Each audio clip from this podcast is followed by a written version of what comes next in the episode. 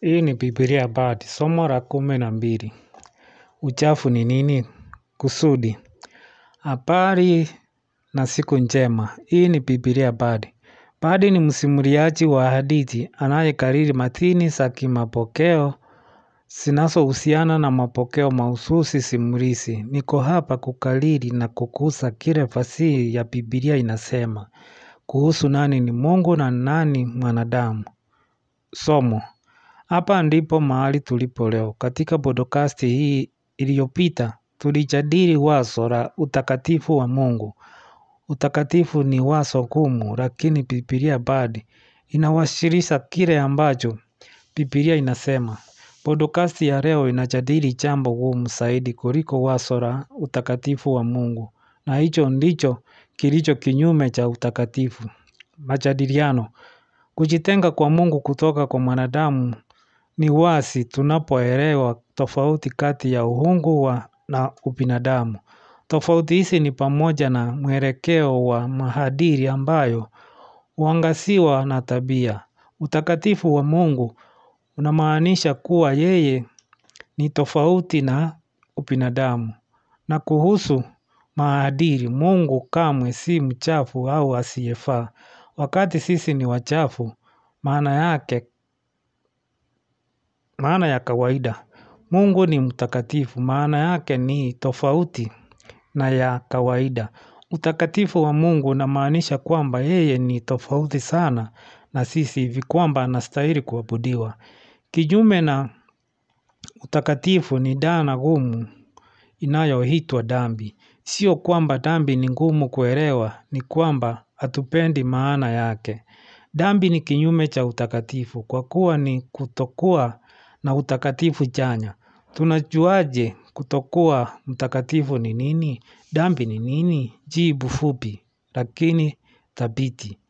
La Biblia rahisi ni kwamba dhambi ni kinyume cha vile mungu alivyo na kile anachofanya mungu. Jibu la kina zaidi limetolewa katika matini za Samburi. Ninaita Samburi hizi za maandiko kwa sababu Biblia hutumia muda mwingi kuzungumzia juu ya dhambi. Inaorodheshwa vitendo maalum kama vile vilivyotolewa katika amri kumi.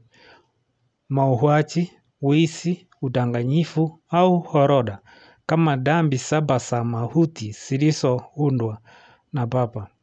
Katika enzi za mwanzo za kati ambazo zinaelezwa zinaelezea kinyume cha matendo ya mungu na inazungumza juu ya dhambi kwa uwazi sana kwamba ufafanuzi ulioandikwa hauhitajiki. Ufafanuzi mahususi na wa jumla ambao umetolewa katika maandishi ya kibibilia umeelezwa baadaye. Mambo ya walawi tano mstari wa kumi na saba. Mtu akitenda dhambi na kufanya yale yasiyoharamishwa katika mojawapo ya amri za mwenyezi mungu ingawa haijui ana hatia na atawajibika. Maoni, kutokana na kifungu hiki tunajua kwamba kufanya kile kilichokatazwa katika amri za mungu ni dhambi. Wale wanaofanya yaliyoharamishwa wana hatia. Warumi tatu, mstari wa ishirini, ishirini na mbili, mpaka ishirini na tatu. Kuna njia za sheria, sisi twafahamu dhambi. Hakuna tofauti kwa maana, wote wamefanya dhambi. Maandiko yote yametolewa kutoka katika Biblia ya New International Version NIV, isipokuwa kama imeelezwa vinginevyo. Maoni, ingawa andiko la mambo ya walawi, linatuambia tunaweza kutenda dhambi hata wakati hatujui kufanya hivyo. Andiko la warumi, linatuambia kwamba, tunaposikia kile ambacho kimekatazwa, tunakuwa na ufahamu wa kutenda dhambi. Andiko linaongeza dhana ya kuwashawishi kwamba, hakuna mwanadamu, hakuna anayeweza au aliyewahi kuepuka kutenda dhambi. Kwa hiyo, hali hii ya dhambi ni ya kawaida kwa wanadamu wote. Sheria si kama seti ya pini za kupigia chapuo ambapo unaweza kuangusha sheria moja chini na kuwaacha tisa wamesimama. Badala yake sheria ni kama kidirisha cha girasi. Vunja kona kidogo na kidirisha kisima kimevunjika. Yohana ya kwanza tatu mstari wa nne. Kila atendaye dhambi hufunja sheria. Kwa kweli dhambi si ni uasi. Yohana ya kwanza tano mstari wa ishirini na saba. Ubaya wote ni dhambi. Maoni unapotenda dhambi bila fahamu ya kutenda kosa, bado una hatia. Kwa mtazamo wa mungu, unapojua sheria inasema nini kufanya au kutofanya lakini unapuuza amri za kuivunja, unakuwa mdhambi. Na ufahamu wa kutenda mabaya na kutenda dhambi, mtu anayejua kile ambacho mungu anataka lakini anakataa kukifanya, anachukuliwa kuwa mhalifu. Andiko hili la ziada linaweka wazi kwamba chochote kinachostahili kuwa kosa ni jambo linalomchukiza mungu. Kwa nini inapaswa kumhudi mungu kwamba wanadamu wanajihusisha na tabia ambazo mungu hapendi? Biblia nzima inarudia na kufafanua hali hii. Kati ya mungu na wanadamu, mungu ni uungu, ubinadamu sio mungu.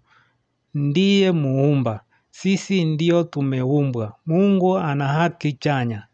Haki zetu zinategemea utiifu wetu kwake. Sisi ni wajinga au tunapinga kile ambacho mungu anataka. Muhtasari, wanadamu wana wajibu wa kutenda kama mungu muumba wao. Anavyoamuru, lakini kuna tahadhari, mungu anatupenda sisi. Wanadamu ambao amewafanya kwa njia nyingi kama yeye. Mungu huhuzunika tunapojiendesha kinyume na alivyo na anachopenda. Kwa mtazamo wa waandisi wa Biblia ni kawaida na inatarajiwa kwamba mungu anapaswa kuishi hivi kwa sababu mungu ni upendo. Yohana ya kwanza mstari wa nne mpaka nane. Angalia samburi ya maandishi kutoka thelathini na nne mstari wa sita. Bwana Bwana mungu mwenye huruma na nehema si mwepesi wa hasira.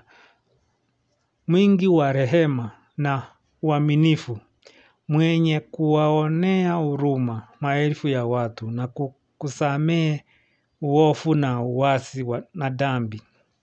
Mfano huu wa kifungu katika kitabu cha kutoka unaweka wazi kwamba ingawa wanadamu wote wana hatia ya kutokuwa watakatifu iwe wanaijua au la mungu anaweza kusamehe.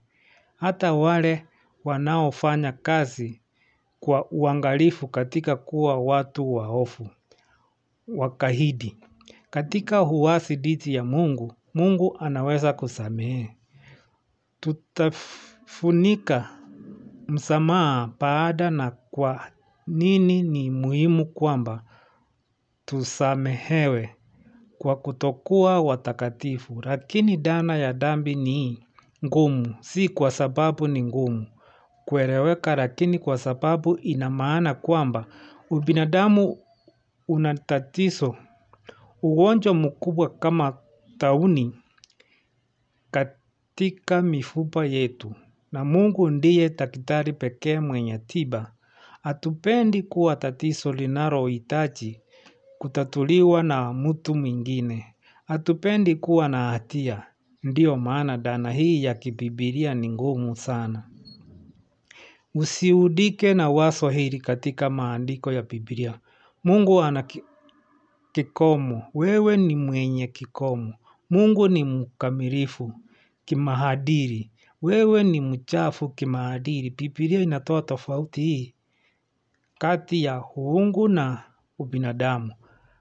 Kama hali ya sasa, labda una majibu manne kwa madai haya.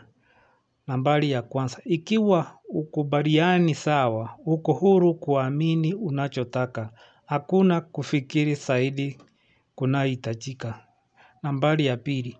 Unaweza kuzingatia kile ambacho Biblia inafundisha kuwa si sahihi, si kweli au hakina umuhimu wowote. Nambari ya tatu. Unaweza kukabiliana na kile ambacho Biblia inasema lakini upuuze kile inachofundisha kuishi jinsi unavyochagua. Nambari ya nne. Unaweza kusikia, kusoma, kukabiliana na kuomba msamaha kwa ajili ya ukosefu wa utakatifu kutoka kwa mungu. Hitimizo. Kwa maana mawazo yote makuu wanadamu wana uwezo wa kuyakubali au kuyakataa. Biblia inatoa wazo la mungu ni nani. Jinsi ilivyo na jinsi ilivyo tofauti na wanadamu. Mawazo haya yana matokeo. Dhana ya dhambi imekuwa na hatari kubwa katika nyanja za fasihi na falsafa. Athari za dhana za kibibilia ni sehemu ya historia kama hujui bibilia inasema nini na jinsi watu mbalimbali wa kihistoria wameitikia huwezi kuelewa historia. Kutokana na historia tunaona kwamba watu waliodai kuwa wa kidini na wanaomwamini mungu mara nyingi wamekuwa wabaya zaidi katika kukiuka amri za mungu na kuwadhuru wengine. Katika baadhi ya matukio hata kusababisha madhara makubwa kuliko matendo ya makafiri ikiwa ni pamoja na wale ambao hawadai kuwa wa kidini au wanamjua mungu. Hata hivyo ukosefu wa utakatifu wa watu wengine wa kidini haubatilishi ufafanuzi wa Biblia. Utakatifu ikiwa mtu binafsi au tenganisho zima linadai kuwa linashiriki viwango vya maadili ya Biblia. Lakini mwenendo wao haupatani na viwango hivyo. Uhakika huo hauwezi kubadilisha viwango hivyo wenyewe. Ndiyo maana Biblia ni kitabu kinachohuswa sana katika kila kizazi. Inafunua viwango vya mungu kwa wanadamu. Sote tunapaswa kujua wenyewe kile inachosema na ni nini hufanya mawazo haya kuwa ya kawaida sana kati ya mafanikio ya kifasihi na wanadamu. Viunganishi, hivi ndivyo Biblia bado inavyofanya kazi. Marudio mafupi yakilenga kuwa karibu. Hakuna vikwazo, hakuna njia za sungura. Tuma bibilia bad maswali au maoni yoyote unayopenda kutoa kwa bibliabard@gmail.com. Nimefurahia kusikia kutoka kwako. Fuata bibilia bad kwenye majukwaa haya. Twitter at Bibilia Bard, Facebook.com stroke Bibilia Bard, Instagram.com stroke Bibilia Bard, Soundcloud.com stroke Biblia Bard, Soundcloud.com stroke user Soundcloud user. Asante kwa kunisikiza.